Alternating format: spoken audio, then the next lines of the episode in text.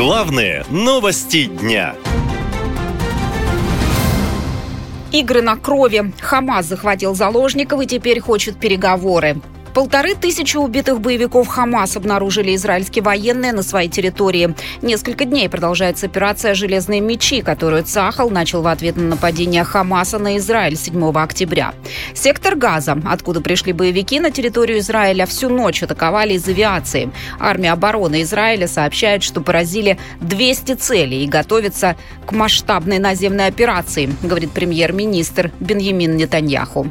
Я знаю, что мы все хотим немедленных результатов. Это займет время, но я обещаю вам, дорогие граждане Израиля, что в конце этой кампании все наши враги поймут, что нападение на Израиль было серьезной ошибкой. То, что мы сделаем с нашими врагами в ближайшие дни, отразится на них на многие поколения. Тем временем в ХАМАС заявили, что готовы к переговорам. Мол, своих целей уже достигли. Какие именно это были цели, не уточняется. Политические эксперты говорят, кроме большого количества убитых и раненых безоружных гражданских, боевики ничего не добились. Они захватили более сотни заложников, рассказал журналист Дмитрий Дубов. И я боюсь, что то гигантское количество заложников, которые находятся сейчас в Газе, а это порядка от 130 до 150 человек, включая детей, малолетних, женщин, стариков, а не только военных, гражданских. Да?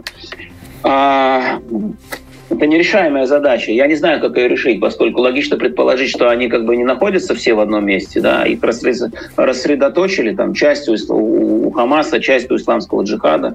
Как их, например, спасти, как выйти на них, как их вызволить оттуда. Нет никакой идеи у меня лично. Я знаю, что этим занимаются специальные, назначенные, обученные люди. К своей операции ХАМАС готовился более года. Именно заложники были главной целью нападения на Израиль, рассказал член руководства ХАМАС Али Барака. По его словам, в боях приняли участие около 2000 боевиков. Как сообщает ЦАХАЛ, большинство уже убито. Взятых в заложники будут использовать, чтобы добиться освобождения всех арабов, которые содержатся в тюрьмах Израиля и США. Многих обвиняют в финансировании ХАМАС. Пойдет ли на такой обмен Израиль, неизвестно. Пока все действия ЦАХАЛ направлены на сектор Газа, заявил министр обороны страны Йоав Галант. Мы вводим блокаду Газы. Там не будет ни электричества, ни еды, ни воды, ни топлива. Все будет закрыто. Мы боремся против дикости и действуем соответственно. Власти Израиля не раз говорили, что с террористами переговоров не ведут. Для этого есть посредники. К примеру, Египет, который, по некоторым данным, уже начал договариваться об освобождении женщин и детей. К нему присоединился и Катар. Но результатов пока нет. А в секторе Газа тем временем растет количество раненых, сообщают в Минздраве. Все больницы сектора Газа переполнены в связи с большим числом жертв, которые поступают из всех обстрелянных районов Газы. Число пострадавших растет. Холодильные камеры в моргах также переполнены.